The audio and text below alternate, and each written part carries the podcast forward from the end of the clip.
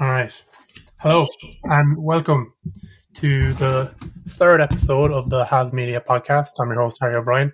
Sat here today with Jack O'Connor. Jack O'Connor is a young entrepreneur. He has set up, uh, is it Moyo Nua? Is That's what it. it's called? Yeah, got it in one. Got it in one. It's uh, it's hard to explain. We'll get into that now. How do you want to explain it? Yeah, for sure. Uh, I suppose first of all, thanks very much for having me, Harry. Massively appreciate it. It's um, but yeah, in a nutshell, Moyonua is an agricultural solutions provider for small scale farmers in rural Africa. Um, just improves the farming efficiency and the farming process as a whole for farmers that farm by hand. So it's like I was looking at photos of it. It's like a big long pipe, a metal pipe. Essentially, yeah, it, it's basically as I like to call it. A, not a good marketer, but it's basically a spade and a stick is the main product that's being used at the moment. Um, it's a it's a bamboo, it's a hollowed out bamboo um, pole with a metal head fixed to the end of it. And what it does is it just allows farmers to plant to plant by hand, which they normally do, um, without the need for bending over. So you know, less labor intensive, uh, improves the efficiency of the planting, and as well as that improves the speed. So it's basically yeah, a big a spade on the bottom of a long bamboo pole. And what is it? They just like Drop dig the hole and drop it down the to drop Yeah. the seed down the hole. That's exactly. Basically, if javelins were to be made out of bamboo, that's what it would look like. Okay. Okay. Cool. So it's, it stops them from having to like bend over with a spade and That's exactly it. I suppose like we're all kind of used to the image that you kind of see on like campaigns and whatnot of you know farmers just using a handheld hoe, um, which is just bending over, and it, it basically it's a problem that shouldn't exist. You know, like not whatsoever, not in today's society, not with all the things and, and developments in infrastructure, technologies, and so on and so forth. It's uh, it's just an issue that quite simply shouldn't exist. And the planter certainly isn't a silver bullet, not by any stretch of the imagination, nor is Moyonua, but it's it's just trying to like fix those extremely solvable problems. does it not fix that problem though of of having to bend over? What's what's the big problem that it doesn't solve? Yeah, it does. So, like, I suppose when you're, you can imagine the process of like bending over, having to plant seeds. Um, like, I'm by no stretch of the imagination a fit person, but if you're doing that consistently day in day out, it's going to catch up with you. Um, you know, from the health benefits first and foremost, from having to bend over to do like an extremely non-intuitive, that labor-intense process such as hand planting. But then as well, you also have the likes of the efficiency, the time taken, and um, you know the actual effectiveness of seed planting as well uh, which kind of goes more into the process of planting as opposed to the product itself. But there's just there's just a couple of issues there that kind of like all wrap around each other um, in a pretty simple way, uh, and that's kind of where the planter comes in. It just kind of ticks all those boxes there for, for farmers that have to farm by hand. Yeah, yeah, so they don't they're not getting back problems later in life. Basically, yeah, that's exactly it. And you were saying the last day the idea came from BT Young Scientist, did it? Where it started. Yeah, it all started there back at the BT Young Scientist in 2017. So I was in sixth year when I applied um, with the project. With the it was a metal planter back then, and um, yeah, like I had entered the Young Scientist, I qualified for the Young Scientist three times before with like different random harebrained ideas. It's uh, and like at the time that was the fourth harebrained idea. There was no um, there was no thought of like moving forward with it, certainly to where it is now.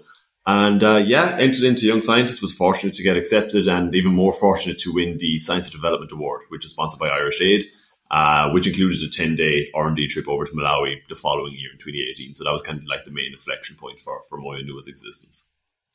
So you applied initially with a metal pipe. Yeah, that's exactly it. So it's uh, like bells and whistles. Like it was a very, it was a needlessly technical object. Uh, insofar as like it was like you know a, a silver patent on that design on that prototype, um, the initial one, and it was good. It kind of proved the concept of having to, you know, eliminate the need for bending over. That was exactly it. Like you know, you could drop seeds in. There was like triggers, bells, whistles. Like it looked so fancy. But I suppose when we went over on a trip, we realized it wasn't all that practical insofar as like the analogy I always kind of uses. If that prototype breaks down here in Ireland, we go to home base, we get a new one. Grant, happy days. If a part goes in, you know, the Chikwawa district of Malawi, for example, because that's where the pilot was, you could be waiting months, if not longer, to get a very simple part. And if the, and if, you know, there were certain parts in that prototype which is beyond competencies or like the technical capabilities of, let's say, a blacksmith, for example, which is who we operate on the ground with now currently. Um, so we just had to like, you know, make a couple of changes there. And that's where the, the idea of the bamboo comes along. Bamboo is locally sourced in the vast majority of these regions, the coffee belt essentially. So sub-Saharan Africa, Latin America, and South and East Asia. and kind of took it from there. Where did the idea come from? I was reading online; it came from watching a documentary. Did it? Yeah, so it was kind of like a combination of two things. It's um like first of all, there was a documentary called "Living on a Dollar," which just followed uh, three U.S. teens who traveled over to Guatemala, and as the title suggests, lives on the you know the dollar a day, the, the line of extreme poverty. And um, when they were over there, they, they were commenting frequently, and they had to frequently partake in this hand planting which was using the hoe, which was, you know, backbreaking, laborious, and they were kind of giving out about it. So that kind of sparked the interest insofar as like there were issues there. And then when young scientists came along, um, one of my teachers inside inside in the school in Desmond College um, kind of started saying like, you know, like there's actually a couple of issues here. Started like delving into it a bit more. They was kind of started throwing ideas off the wall, uh, quite simply, and kind of settled on the idea of a handheld planter to uh, initially eliminate the need of bending over. So you, so you, you, you thought of that idea, and then did you like say it to your teacher? It's like, yeah, so like between the two of us, like you know, it was kind of like throwing ideas. Like a there's a whiteboard behind me, and it wasn't too far off what we were doing. I was uh, I was invigilating for the leaving cert at the time, so it was the summer between fifth year and sixth year. So I kind of had to somewhere there to like play around with a couple of ideas, like different ones. It wasn't just plants at the time. We were looking at random, like very random things at the start. Realized that kind of a hand planter would make the most sense so far as like fairly easy to do for a science project, you know, for the BT Young Scientist, and um, would be effective if the hypothesis worked out, which thankfully it did. Cool. So you did that, and you did it with your friend as well, didn't you? I did. Yeah, did indeed. So there was two of us in sixth year um, who did it at the time, and then off the back of that, yeah, got the award and travelled off over to Malawi. Uh, unfortunately, like you know, we both went to separate colleges. So, like, you know, once the big dreaded leaving cert was all finished up with, the idea was dead for a while. Um, I then like after about a year or so after the Malawi trip more so just decided like I, I take it on. So chatted with him and uh, decided to take it on fully myself after that. Okay. And so the that ten day trip to Malawi hmm. was part of that was all paid for. That was part of the BT Young Scientists getting that science development thing. That was it. It was essentially a bursary. You know, it's I was a travel bursary. So we travelled over with an NGO called Self Help Africa. Uh, they're based up in Dublin, but like they operate as the name suggests across quite a number of countries in, in sub-Saharan Africa, uh, continental Africa actually, and um, went over there. So that was sponsored by Irish Aid, but went over with Self Help Africa, and like we brought the initial prototype there. We brought the metal one, the like the initial prototype, over on the ground. So it was good to actually field test the planter, if you pardon the pun, and chat with farmers themselves on the ground. Because at the end of the day, and it's something that still carries even more true to this day, like farmer first. It's it's user centricity for everything that Moyonua does. Because at the end of the day, if it doesn't work, there's no point in doing it. And uh, that's where the idea from the bamboo came from chatting with a couple of farmers there who mentioned like, look at potentially making this out of bamboo. Um, drives down the cost massively as well. Like makes it so much easier to produce, and then like you know you have like local value creation because local blacksmiths can make it as opposed to getting you know mass produced over the likes of China, India, Pakistan. So you know there's a couple of benefits there from from using the bamboo, but certainly the availability is kind of the um the primary highlight there. Damn! So you got some plane over to the Malawi. Yeah, that's it. So it was Dublin to Addis in Ethiopia, um, and then Addis down to Lilongwe in Malawi, and then there was a, some sort of a Land Rover hired out or rented out between however many of us. It's uh, and just started gallivanting essentially then to the uh, to the partner farms. Um, that Self Help Africa we're operating with, you know, and like we we got some pretty good trips as well. Like inside Malawi, we went to um, University, which is like the Long, Lilongwe University for agricultural and natural resources. Um, could be corrected on that. And as well as that, we went over to the embassy uh, in Malawi, there, the Irish embassy over there. So it was that, you know, there was a couple of things there. It wasn't just field testing.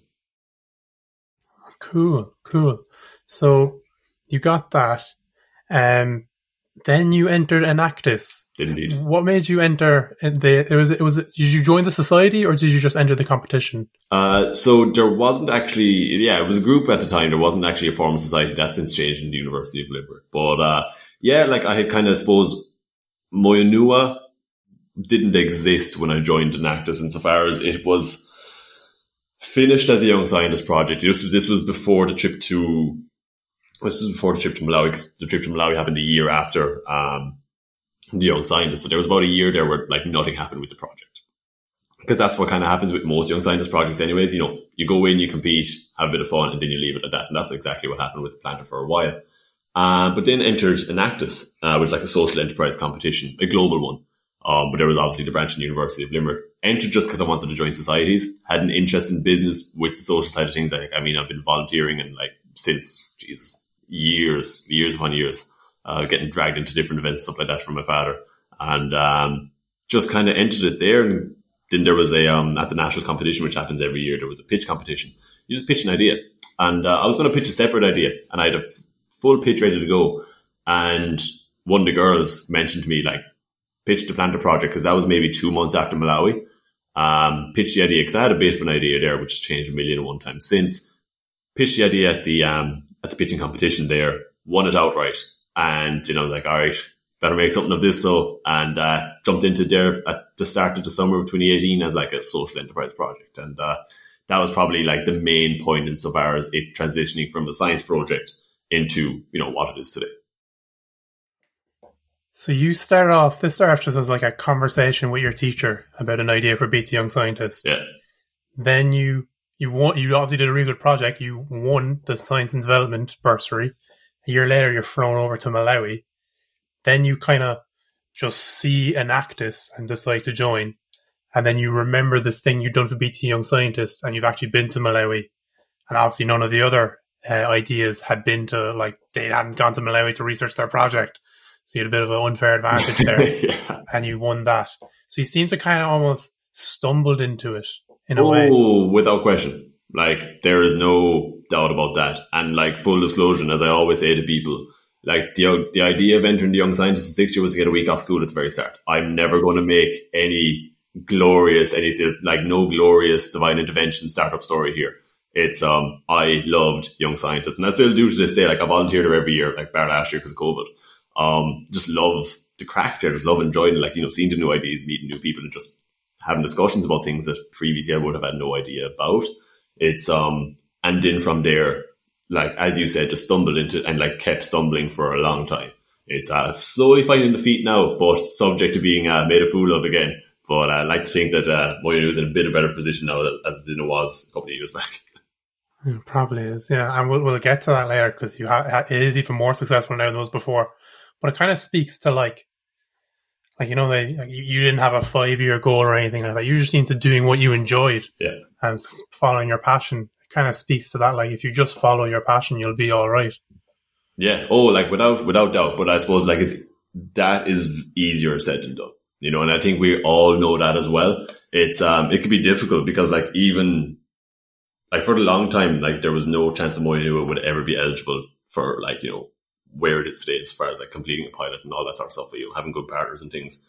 It's um and it was difficult because like you know like i would have gone to university through the access program uh, through the HEAR scheme so like you know like you're talking full ride special rate SUSI maintenance grant even still to this day um and like having to do one job two job at the weekends or the evenings or anything like that to try to like, support education and um that really took away from Moyonu. That's why it's been so long, you know. So it, it's kind of in a weird phase at the moment, as far as it's kind of like it's a startup, but it's also almost at scale up position, which is a very weird thing to happen at the same time. Um, but that's where it's becoming about. Cause, you know, following your passions is one thing. You have to make sure the passion kind of makes sense as well. And you kind of have to work around it until the, until the passion makes sense, which has definitely been my journey through college so far. So you're saying like, yeah, good to follow your passion, but make sure it puts food on the table. Is that what you're saying? Yeah, like I mean, and, and don't get me wrong, like I'm a major idealist. Um, like hand planting is like that's an idealist vision right there. But um, you have to be pragmatic as well you know, and I like I've learned that the hard way a couple of times. Uh, but with that said, would still never let the idealism fade away in ter- or like in favor of, I suppose, like, I suppose the common pattern mundanity, whatever you want to call it. Like I've, I've tried, I can safely say I have tried office jobs. I have tried corporate jobs. I've tried other things.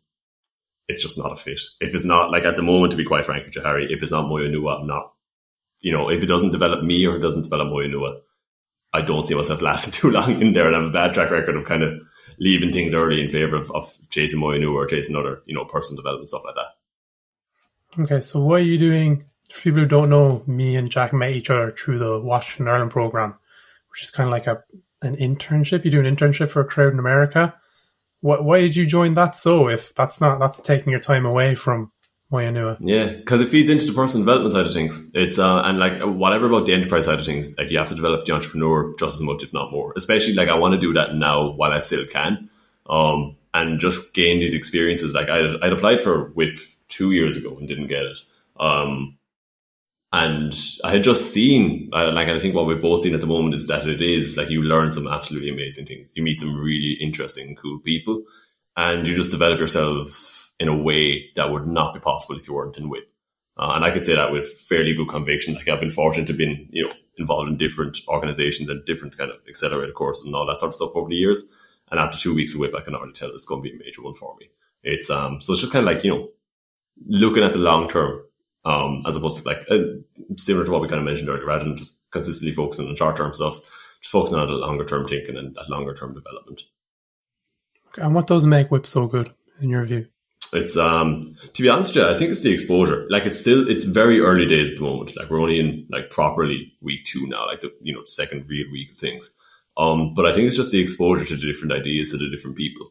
Um, the fact is for me, like I just have it, like I have an insane curiosity about anything in general. It could be like you have me on a pub quiz and you're doing fairly well for yourself because I love random things as well.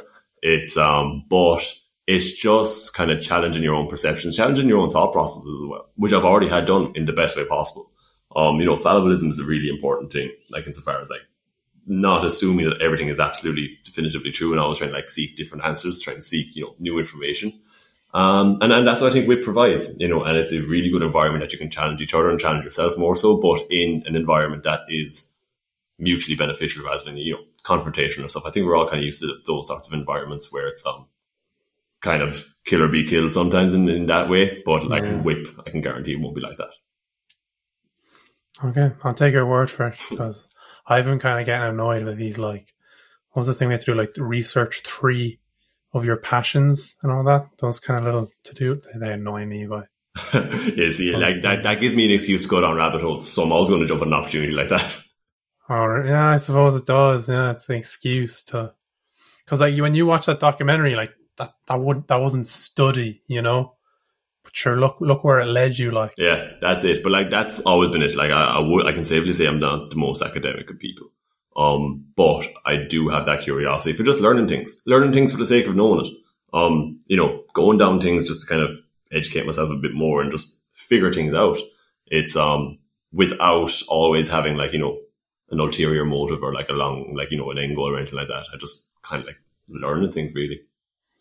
Yeah, and you you you almost learn things without even knowing you're learning it. And you're doing so much more when you are kind of going down those rabbit holes. Like, yeah, oh, that's exactly it. Like, major fan of rabbit holes. I call them that. It's probably like you know, procrastination could be a good term for it also, but rabbit hole sounds nicer. yeah, yeah, I'm gonna start saying that actually from yeah. now on. Productive procrastination. productive procrastination. There's definitely a thing. There's a there's a certain level of productive procrastination Oh, definitely. I like to think so. That's what I keep telling myself, anyways. yeah, lockdown. Yeah, it's productive procrastination. yeah. Yeah, I'm not just on YouTube for seven hours, I'm not just wasting my time. And um, you mentioned earlier, actually, your dad. Hmm. Your dad is is he involved in an Enactus or startups and that? No, kind of no, not at all. It's um like just from like volunteering and stuff like that. Like um just different things, really. Like you know, in the local community, like in the local village where we're from um, and like stuff like that. Like we'd have done a lot of work with uh, Milford Hospice inside in Limerick. It's like a palliative care centre. Um, and just kind of different things kind of showed me the importance, I suppose, indirectly, the importance of kind of service, um, you know, to others for the sake of like, cause you can't do like, I'm a big proponent of because I can, therefore I must, um, which can be challenging at times, but it's just kind of engaging in those things because you can, you know, like I'd be very community focused myself, um, and just kind of like, you know, focusing on the people element of things. And that's kind of where the volunteering really came into came into handy. Um, just kind of developing that sense of self. And how do you balance the oh I can therefore I must with like like there's other things you want to do, but like oh I can like I can go outside and pick up litter in my village for ten hours, but I want to sit here and watch YouTube. Like how do you kind of balance that? Yeah, you balance that with great difficulty. Um, and like again, I can say that with conviction because I've just been punched in the face enough times from like giving away too much myself and then not having anything for myself, um, which catches up with you. You can do it in the short term, but like, I'd be a good man to be able to talk about experiences of like burnout, like serious long term burnout, you know, like all the mental health side of things as well, how much it can drain you. And I know myself, I think it's just kind of a, a matter of, for me, I, can, I can't speak for anybody else because it's a highly personal thing, like finding your level. But I think over time, you just kind of learn how much you can give and how much you shouldn't give You know, it's and it's just finding that balance, and that'll change over time. It's um like I'm able to give a lot more myself now because I'm a student. I'm grand with pot noodles and cans of Galahad. Um, like when like you know when like the real world hits me in the face and like you know in line or downtime, you know, if I have a family or if I have, you know, any sort of financial dependency or anything like that sort of thing, that's going to change how much I give myself as well. It's um so it's like you know it's it's kind of a fluid thing that's kind of like constantly evolving in my own opinion. But I think you know the more self awareness you can kind of develop in yourself over time, which is continuous process, um, will kind of stand you insofar as how much you know you can actually get away with giving and how much you need to keep for yourself. And you said you've been burned out before. How do you how do you prevent yourself from being burned out, and how do you stop it once you are burnt out? Um, prevention is definitely better than cure. And I would say similarly to like the last answer, you like I would kind of know the signs. Um, so like if I start like I can go hundred percent for a while, but I need to get sleep. If I if I if there's a couple of days where I'm not getting sleep, like I start paying for it. Um, like you know, my mood goes ways down. I become really cantankerous. I become super cranky.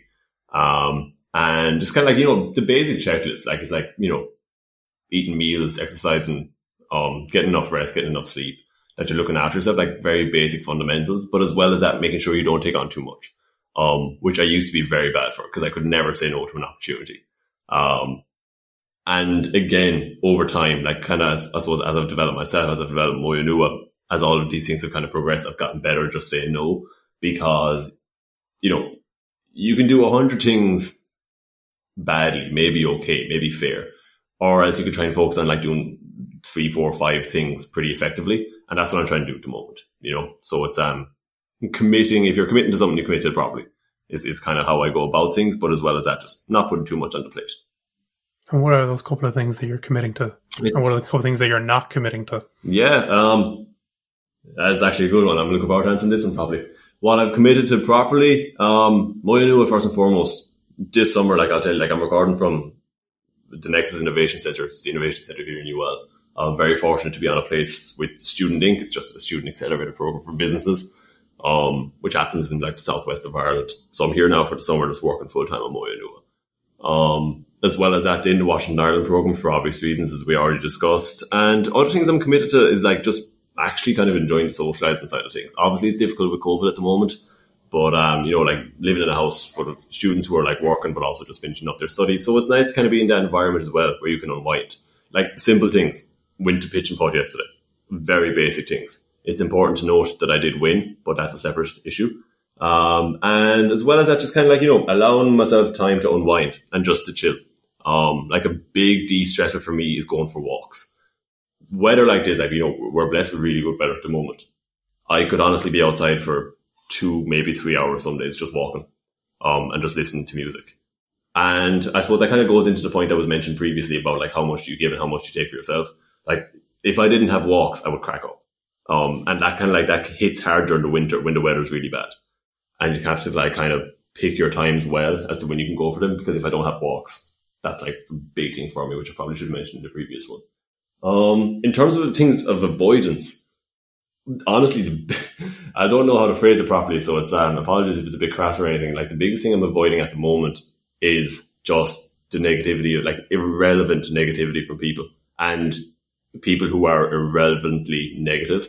Um, getting really good at closing down the social circles when I need to. Um, I would be very empathetic towards people to a fault. Like that's it, it's, it's too much. It's not a good quality, and because of that, if people were like very negative or very heavy going, that can really affect me. Can really drag me down as well. And um, if it's if it's serious issues, if they are relevant issues, um, for sure, hundred percent. Like I'm there, and like you know, even like even with the boys or the housemates or anything like that, I'm there one hundred and ten percent. But if they are like the more pedantic, like gossip or things like that, or just these needlessly uh, pedantic, like childish things, I've zero tolerance for. Um, I used to before, but like, and I've no problem with saying no and cutting it out straight away. Um, and just trying to, um, just trying to make the most of my time. Like the last thing I want is to be filling whatever excess of spare time I have with that needless stuff, with like the needless negativity. Um, so definitely that's kind of the main thing I'm trying to avoid at the moment. And I'd like to say I like to think I'm getting pretty good at it. Um, just avoiding you know, that sort of stuff. And you mentioned exercise there. You go for walks, you do pitch and putt. What other kind of exercise do you do? It's well, I, I don't know if I can classify pitch and putt now as exercise. It's more shouting at the ball to go into the hole more than anything else. But um, yeah, like that actually be the main thing. Like I go stone mad for cardio. It's um, I only moved into this place. I only moved into the house there, well, maybe three weeks ago. I think I'm on week four of living here inside like Castletroy by UL. Um, yeah, cardio, just running. That's like you know, running, walking. That's the main thing. Um, probably should, definitely should start attending gym a bit more, but I just don't do it.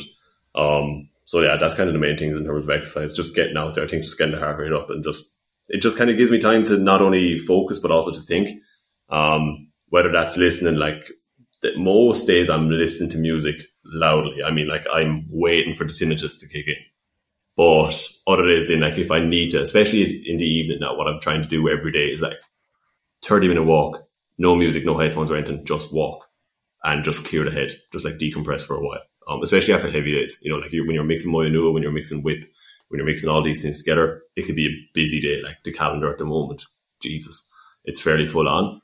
But um, yeah, just really take it. It's more the time and kind of like forcing yourself to kind of like step out of whatever bubbles you're in, just kind of like just chill, essentially, you know. Yeah, the walks are huge, but walks are huge, especially without the music. It's, it's yeah. different. They hit different, man. They hit different. They hit different. That's it, but that's it. I've noticed that as well myself. Um, I want to go back now to fucking Moyo Nua, um, because we've kind of let on that it's just this like, oh, you won this little competition. You had an article in Forbes about it, like that. This isn't no little lemon stand. You so you entered the peace and trade competition. Is that what happened after Enactus? Yeah, peace and trade competition. So can you walk me through how you went from yeah winning an Enactus to going to this? So won the pitch competition at an Enactus Nationals in 2018. That summer started working on it. Um, how it all how all like I have a bad habit of getting involved in notions. Majority of it's my own fault, self inflicted. But the Deputy Secretary General of the United Nations visited Ireland in August of 2018 and I was invited to speak about the Planter project, like as a young scientist thing. Um, told I had three minutes to present, just talk about like you know the the, uh, the trip over to Malawi, you know, like roughly about the design. Jack being Jack decided this was the perfect time to actually launch. I think it was it was called Gemini back then. It wasn't Moya Nua at all. And um, to launch Gemini there, so like you know, of the three minute slot, I think up, I think I took up about twelve minutes. Um, so like definitely had some like foreign affairs secretaries highly frustrated with me it's you know it is what it is. It's um, so long to there and invited um, a couple of people from Enactus Ireland, like just kind of see like what I was planning, what I was thinking. And off the back of that, got an invite. So every year there's the Enactus World Cup. Happens like in different places all over the world. That year was happening in Silicon Valley, so over San Fran, uh, San Jose direction. And Moya Nua was selected to kind of like represent Ireland um, at the World Project Fair. It wasn't a competition or anything like that. But like each country. Was that the Enactus? Was that after? Was this after the peace and trade? No, this was before. Before, so you won the Enactus. Was that just a Limerick Enactus? No, it was a national. It was a national. It was an, it was a national competition with projects, but there was like a sub competition within there where you just pitch an idea. Um, and that's what I won. Didn't win the nationals at all. That only happened this year. And um, okay. So from that, went over to the World Cup in uh, Silicon Valley, and I got chatting to an absolutely fantastic woman called Andy Garwood from the World Trade Center Association. Um, WTCA were sponsoring Enactus for that year for like the World Cup and stuff like that, you know, various sponsors. And she mentioned that there was this uh, competition going on. It was the first time they were doing it called the Peace Through Trade Award, which was essentially global competition, third level students. You know, you have to hit like a couple of SDGs stuff like that. It was all like, you know, fostering international trade.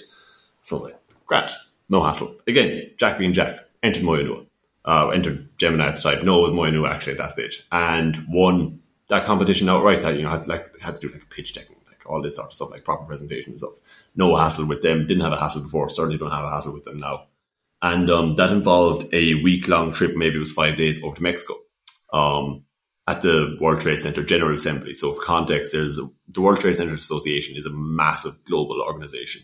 Uh, there's a World Trade Center in Dublin, for example, but there's ones like literally length and breadth of the, of, of the earth and went over there, presented like we were the inaugural winners. Um, there was there was the first time that competition ever happened, so obviously Moya Nua was the first ever winner of it, which was pretty nice as well. And as a result of that, you know, pitched it over there, got chatting with some great business people and stuff like that. But as you mentioned, got that feature on Forbes as a result, which kind of like added a lot of credibility to the idea. Um, considering at that stage, there were no planters on the ground.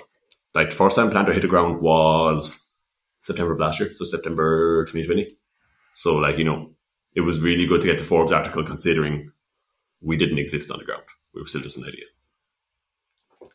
So you won the it was a national idea competition in Enactus. Essentially. And that sent you over to a global Enactus final in Silicon Valley. Yeah, that was it. So I suppose like a bit more context about Enactus. Generally, it's colleges that compete with each other. So let's say like Enactus UL, Enactus Trinity, Enactus uh, DCU, Enactus you know, NUI all compete on the national level. There's 10 here altogether in Ireland.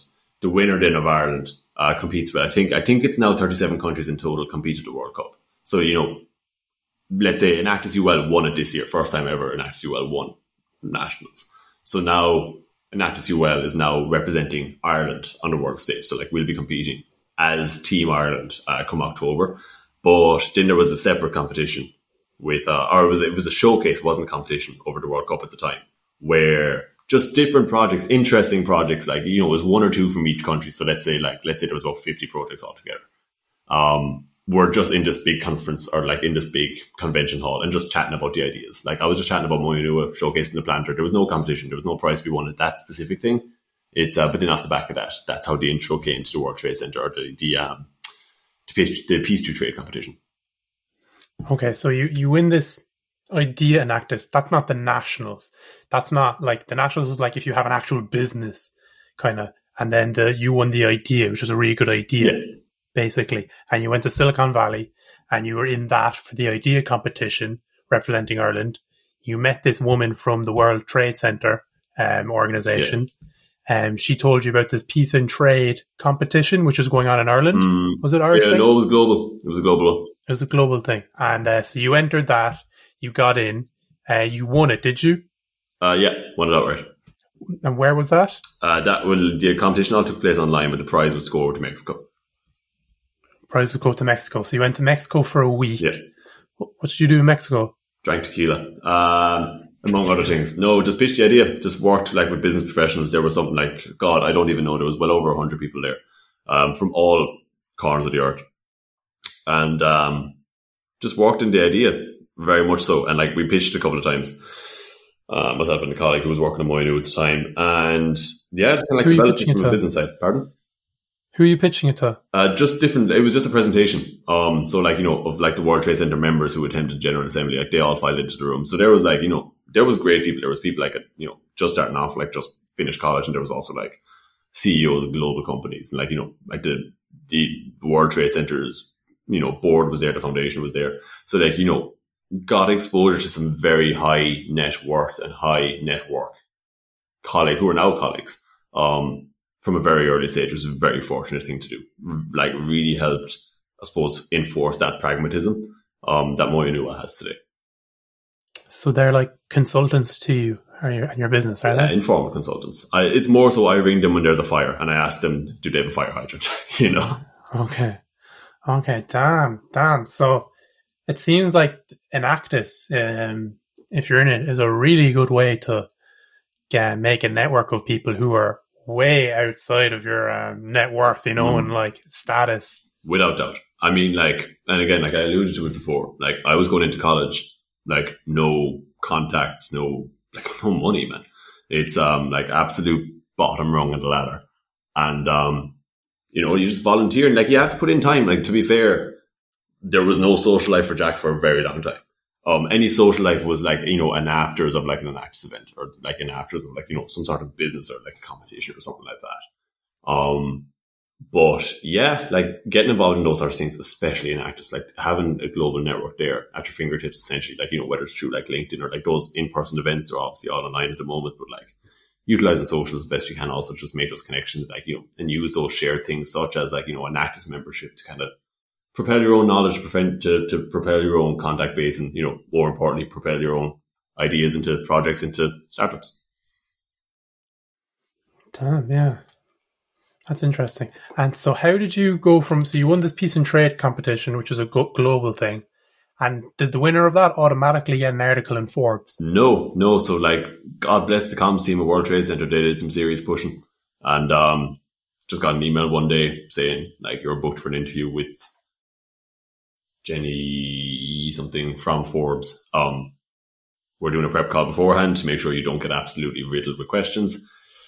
Congrats, you know that was kind of it, and it was like it was the first time me doing a proper interview as such for Moyonua specifically. had kind of done it as a as a, an idea interview, you know, like kind of those fluffy business idea, student idea things, very easy questions. Forbes was not that whatsoever. It's um, an interview with Forbes certainly put hair in your chest. Uh, they pulled no punches and was exposed for a lot of things that uh, Moyonua wasn't doing or like didn't have in its own plan, um, which could only be like which couldn't have been acknowledged unless it actually been brought up. So you know, having the tough love continuously through the process of Moyonua, and it's something I would act like constantly actively encourage people whenever we're chatting about Moyonua, like be as be the devil's advocate, advocate, be as critical as possible. This should be as airtight as possible. Um, and it can't be because like you can't run on good intentions and Forbes article definitely made sure that uh, the good intentions are kind of out the window. And what do they expose? It's uh, just glaring flaws, essentially. Like, you know, in, in, the entire model, first and foremost, we had no traction. We weren't on the ground. But as well as that, kind of worked a lot, I suppose, on our own internal supply chain, like about the pro, about the prototyping, about how we were actually going to effectively get this made. And uh, more importantly, how we were going to get planters into farmers' hands, because at the end of the day, if they don't have them in their hands, they can't use them. And um, a lot of different elements were very, very rightly chatted about. Now, don't get me wrong. The article at the end of the day, was lovely. It was very nice, you know, very complimentary. More, you know, you know, still focusing on that student centricity. Um, but having those sorts of conversations are definitely the best ones you can ever have, um, with an idea. It'll toughen you first and foremost because your idea, your baby is getting thrown through the mill, um, if it can be. But with a lot of those conversations, you kind of get better. You know, you get less dumb. Um, that certainly was the case for me. And now I can safely say a lot less dumb than I was when that for, you know, when the Forbes interview happened. And, uh, I would like to think there's a lot less holes insofar as it actually works now it's actually on the ground, which is a, you know, a pretty good sign, I think. That's really interesting. So how, how is it, how are you going to good produce this and get it into the hands of these Malawian farmers? Yeah, so like we just finished a pilot program there um in March it fully finished up. So and like that pilot program, Jesus, that was the most stressful thing trying to plan out and execute because everything was being tested. It was that new prototype. Well, it was a prototype at the time. Obviously, it's our product we're going forward with now. Was the bamboo was a spade and a stick, the glorified javelin, and um, so we had to test everything, like sourcing the bamboo, um, working with blacksmiths on the ground in Malawi, and you know getting like, getting the design over to them like you know the metal head making sure that it fit making sure that it was adjustable like there's a couple of different like product specific things which i won't jump into on this question but getting the supply chain right to ensure like a big thing for me with Moyonua is that it's local value creation. All the planters can be made by local blacksmiths you know without access to electricity without access to you know anything bar the very bare minimum technologies or equipment required to actually be a blacksmith uh, which is pretty good because we worked in five really rural areas in Malawi which would be considered some of the most impoverished areas. Um, insofar as it's least developed, there was no conflict or anything like that. We had to make sure it was, you know, a safe environment that we were operating in, especially with the pilot program. But, um, you know, there was certainly, there's certainly no drive-throughs and there's certainly no, um, you know, Zoom or Zencastr technologies, uh, readily available on the ground there. So it was a major stress test for Moyonua, uh, as a proof of concept. We weren't just testing the product. We weren't just testing the design. We were testing Moyonua as a whole as to how we would operate, getting it from an idea into execution. So, you know, happy to say with the pilot program that everything happened on the ground. Um, it was all coordinated, obviously, like through, you know, this side of the water. Um, but, you know, we were very fortunate as well to have like really good charity or local development partners in Goal Global, uh, who are actually HQ in Dún Laoghaire, but have a regional office over in Malawi and just working directly with the guys there. And more importantly, working directly with the farmers on the ground to get the feedback. You know, I did a quick pre pilot, which I think was eight farmers, nine farmers, correction. Um, in which we like ironed out a couple of the, you know, tweaked out a couple of things that need to be fixed with the product itself. And then other than that, 100 planters made by local blacksmiths delivered to 100 farmers locally through the local development partner. Damn. So you you have the pilot done now, or done is finishing up? Yeah, done and dusted. So done you know, very happy with you know, very happy with the results as well. You know, it's important to note that none of this would be possible without the support from you know from from two from our two first clients, you know, the University of Limerick Foundation and, and Citibank in Europe. Um, so you know, really good to kind of have that credibility. Also, you know, not only from like I suppose for me, I always wanted to fight the hard yards with this pilot program because if you get this one right, which thankfully we did, it was fantastic and would give like a serious foundation for going forward. Um, that's where the kind of the whole importance of partnerships came into play. Having a well-established local development partner, so far as Goal Global, uh, but having two clients, one academically inclined, UL Foundation, and one very renowned in the corporate sphere, you know, Citibank, like one of the biggest banks in the world, and having like their European HQ back this. Um, and, and back this, essentially take a chance. Like, you know, obviously everything was planned down to a T, but at the end of the day, you're trying to pitch a, a major financial institution about hand planters for Malawi. It's uh, so you know it's a, a, bit of a bit of pitching and a lot of trust from Citibank had to go into it, but uh, thankfully it paid off for everybody involved. So you you won this Enactus competition and then you won the Peace and Trade. How did you go from that to getting Goal and UL? Yeah, so there's a Goal, UL, and Citibank yeah. supported this pilot. Yeah, that's it. Yeah, how did you go? Yeah, from winning Enactus to and Peace Trade to getting this. Yeah, so the Forbes article came out, and like you know, we finished up with like all the Peace Trade stuff. I think it was May of 2019. But Moyonua was still stagnant. It was still just an idea, you know, like I kind of mentioned that earlier. So I was like, you know what now? I need to learn a bit more about it all. So me being the rational student that I am, decided to take a gap year. It's um just dropped out of college for a year. I was like, right, I'm going discovering things. I was very fortunate to be selected as the United Nations Youth Delegate for Ireland um, for the year 2019 through 2020. Uh, I fell on a couple of like you know really good things. It was a you know five year anniversary. It was a half decade anniversary of the SDGs. It was um it was Ireland's final year in, in bidding, uh, successfully bidding for the Security Council, which is like you know the main organ of the United Nations. And it was there that I just learned a lot more about you know sustainable development as a whole, and more importantly, what was needed as a sector in terms of like the agricultural development, but more so what Moyonua could possibly do. Um, as well as that, like similar to you know, Enactus just got chatting to people. That's how I got. Um, that's how the conversation with Goal Global started. It was over outside UNHQ in New York. Um, there was like these really noticeable green lanyards that like Team Ireland would wear, and like any Irish delegate, or any Irish guest would kind of wear them um, over in the grounds of UNHQ, just be easily recognizable. And um, saw two people getting a photograph taken by. They, they were clearly Irish because they had lanyards, uh, a woman and a man and they were getting a bit of a slagging from whoever the photographer was. It was a random photographer, kind of slagging them for being Ireland. But I was walking past. I was going on a coffee break. I turned around and kind of slagged the photographer back, messing. There was no insulting or anything like that. It's um, and I got called in to take a photograph with these two people. I was like, oh, grand, yeah, no hassle. No idea who these people were. Kind of got chatting to them anyways, and it turns out one of them was CEO of Goal Global. Um, the other one was CEO of Concern Worldwide. Um, Siobhan Walsh and Dominic MacSorley. And I was like, oh, okay, hi, how are you? So kind of got chatting like, you know, about the, about the youth delegate side of things first and foremost, because that's why I was there. Generally speaking, in UNHQ, there isn't a few, there aren't a lot of babyface people around the place. It's, uh, so, you know, it was a pretty good initial icebreaker and talking point. And, um, mentioned I was from Limerick and stuff like that, which and turned out like Siobhan from Goal was from Limerick as well. So we were kind of slagging Dominic from not being from Limerick, just having the craic, like very simple things. And then I was like, listen, I have an idea ran him through my Moyonua. And um, started chatting with Siobhan, started chatting with Goal, got some great context. First and foremost, Eamon Jarkey, Director of Fundraising and Marketing inside in Goal, who was still inundated with emails on a weekly basis. And we still like, we're still very close because he was like the main contact point for the pilot program. And essentially kind of took from there. It, you know, met with Goal, kind of chatted about the idea very honestly, where the issues were, what I wanted to do, and worked with them in developing that pilot. So that's how it kind of came about. But like, you know, definitely that gap year was was the makings of Moyonua. Damn. Um, so you took the gap year. Was it because you like, or I have this unreal idea Moyonua. I need to take time to figure it out. A uh, mixture of the two. I hadn't a clue what I wanted to do myself either. Um, I was uh, honestly like the gap year was a trial run to see like what would I do if I just dropped out. Uh, I, I, mentioned it before. I'm not an academic person whatsoever. Like the leaving cert, you had to drag me through. I don't. I'm too stubborn for my own good. That's the problem. I hate conformity for the sake of conformity. Um, and that's kind of like, that was probably one of the main reasons. There was a couple of reasons, like learning more about Moyonua because I knew there was something there. I just didn't know what it was. Uh, I need to learn more about myself. I didn't know what I was about and then just try and figure out the whole college thing. You know, like I'm back in college now, so it is a good story.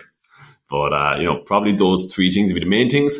Um, insofar as why I took that gap year. Okay, and what was so you you took this gap year?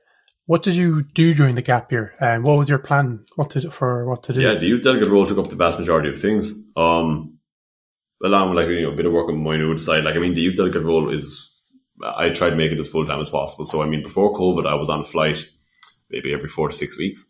Um, because you're representing Ireland, you know, at the United Nations, so there were trips to, you know, Geneva, New York, um, Berlin, Brussels. I think those are the four countries. I don't know if I'd been anywhere else, but uh, and like a lot of trips to Dublin. I was living like I don't know if you know like Dublin Coach, that green bus, the M7 Express. I was living on that bus because uh, obviously I'm from West Limerick, but I had to commute up to Dublin very frequently. So I'd say I was on that bus every week, um, like twice a week. You know, once up, once down, and um, just different events, you know, d- attending different workshops, different discussions, like representing Ireland, representing young people, but also kind of joining roundtable discussions, joining actual events, and, and um, different things like that. You know, so like it was a very, it was a mad year. Lots of different things. There were two youth delegates all together representing all 17 SDGs and kind of representing Ireland at the UN, representing youth in Ireland at the UN and vice versa. So it was, um, it was a demanding role, but it was really good. I learned a lot, learned an awful lot.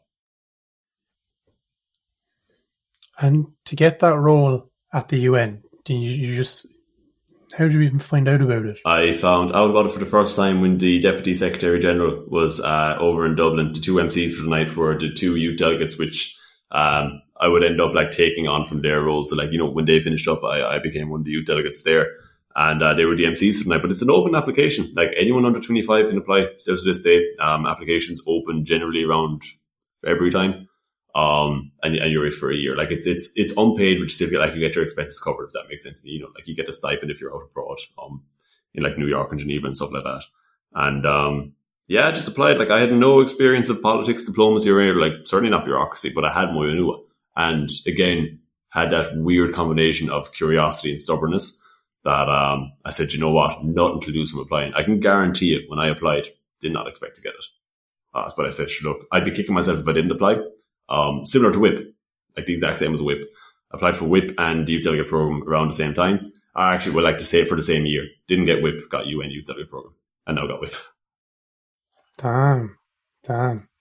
Yeah, it's going to be pretty full on. Um, doing that UN thing, it sounds. Yeah. Um, yeah. Is it supposed to be full time? Like, is it supposed to be something that you can't do if you're doing full time college? Uh, no, you can definitely do it during college. Uh, but I was due to go to France. Uh, so I'm doing like a dual degree with University of Limerick, where you spend one half your degree here in Ireland, one half your degree in France. You come out with two degrees, like two separate degrees at the end of it. So I was due to go to France that September. Um, I was like, so I wouldn't have been able to do. Like I wouldn't have been able to do from France, not at all. But let know if you're in Ireland, you, you should be pretty okay. Okay, and um, you just every couple of weeks you go off on a, a delegation they cover your fees. Would that not take you out of college if you were in full time college? Yeah, yeah. It depends on how intense your it depends on how intense your course is. It's um you know like thankfully like I'm international business, so like if you know if I was in there for example, you know you chat with the lecturers. Generally speaking, people don't mind if you say that you're representing Ireland at the UN. Uh, it's a pretty good uh you know pretty good thing to get like an extension or something like that. I can imagine. Obviously, the gap year there, but it's um you know slightly different saying that your dog ate your homework. At least you can say you were representing international diplomacy. Yeah. Damn. So you did that. And now, what's next? You're doing WIP obviously over the summer. What's next for Moya Yeah, it's uh, it's focusing on that scale up. It's focusing on uh, you know pro- program number two. So that's kind of like the, the primary thing right now. You know, currently running the post post mortem on the um on the pilot program just figure out. We kind of know everything that went right, but I'm more interested in figuring out what can be improved on. And uh, then from there, moving on, you know, like you know, in discussions with Citibank, you know, who were very interested in kind of like scaling this up quite a bit and um, you know in early stage stage discussions with other relevant um, bodies and stuff like that to kind of like you know get the next get it under its uh, feet or get it on its feet more so um, going forward. The biggest thing about the pilot program was see if it worked across the board, and thankfully it did. There were certainly no critical errors, and to be fair, there were very few things that need to be changed or adapted um, because they were all done during that pilot program. So that's kind of where the you know the weird space I know I mentioned it before. You know that weird space between startup and scale up is kind of there um, formulating or, you know, forming it as a startup, forming it, you know, startup social enterprise, but at the same time, scaling it up post pilot. Uh, so it's weird. It's like busy, very weird time, but it's, it's, it's very exciting. Uh, and I can say that honestly because I, I know what it's like when it's not exciting. I know what it's like when it's when it's too badly stressful and things like that. And I can safely say it's uh, it's pretty enjoyable at the moment. Okay, so you've done your so you're, you're you're kind of between startup and scale up, which means like you have your idea, you have your product, you know exactly what it's going to look like, and now you just need to pump money into it and make them and get them into the farmer's hands. Pull like a dog, man. That's all you got to do at the moment. It's uh, you know proof of concept across the board, not only in the idea but the product, the process, the actual you know business validity is getting better. Certainly, it's it certainly has stage where it can scale up, and um, then as you said, it's just getting partners outlined, like getting a couple of shared values, a couple of shared you know virtues, most of them values, you know, a couple of shared objectives there, and um, plowing on. That's basically it's simple. It's not easy, but it's simple. Okay, you're pretty far ahead, so in um, yeah, compared to where you were a, even a year even ago. A year ago, yeah. Pilot program, like I mean, it's made a world of difference. That we can say objectively, like you know, with quantifiable data, with qualitative data, also like you know, video testimonials, all that sort of stuff.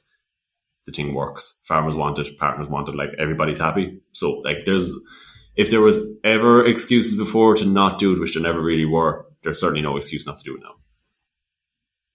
So in the past four years, you've come up with the idea, you've really worked on the idea and refined the idea to a really good product. You've um, and you've got funding, and you've done a pilot program. Yeah. That took you about four years. How do you think that could be done in like say six months, knowing that what you know now? Oh, definitely.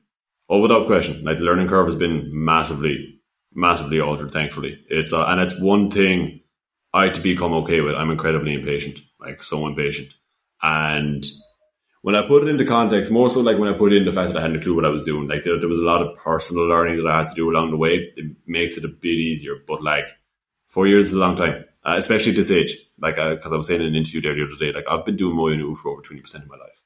Um, still get a paycheck. you know what I mean? And have been doing other things as well. Don't get me wrong, like college has been full time, have like had that UN program, had all these sorts of things it's only now that I'm starting to transition Moyonua, and not transition, I've jumped fully into Moyonua as a full time thing, like, you know, treating it as a startup. But uh, definitely, I can safely guarantee it won't take four years to get to, to get the same level of progress. Yeah, and how, what would, what would those steps be for someone now who maybe has an idea? How, what steps should they follow to, to get it to where you are now? Um, reach out to people, definitely. Like, there's some really good people, depending on where you are. Like, you know, lectures, like if you're fortunate enough to be in third level, you know, lectures and stuff like that. Um, innovation centers like the one I'm in at the moment.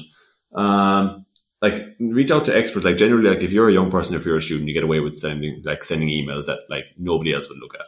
You know, it's um like if I said as you know third year student, hi, I have this, uh, you know, chat to the CEO of like I don't know Coca Cola or something mad.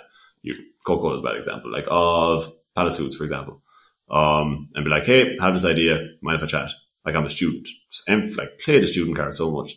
If you're not a student, it's a lot harder to kind of get those conversations. But if you're a student, everybody's been a young person before. You know what I mean?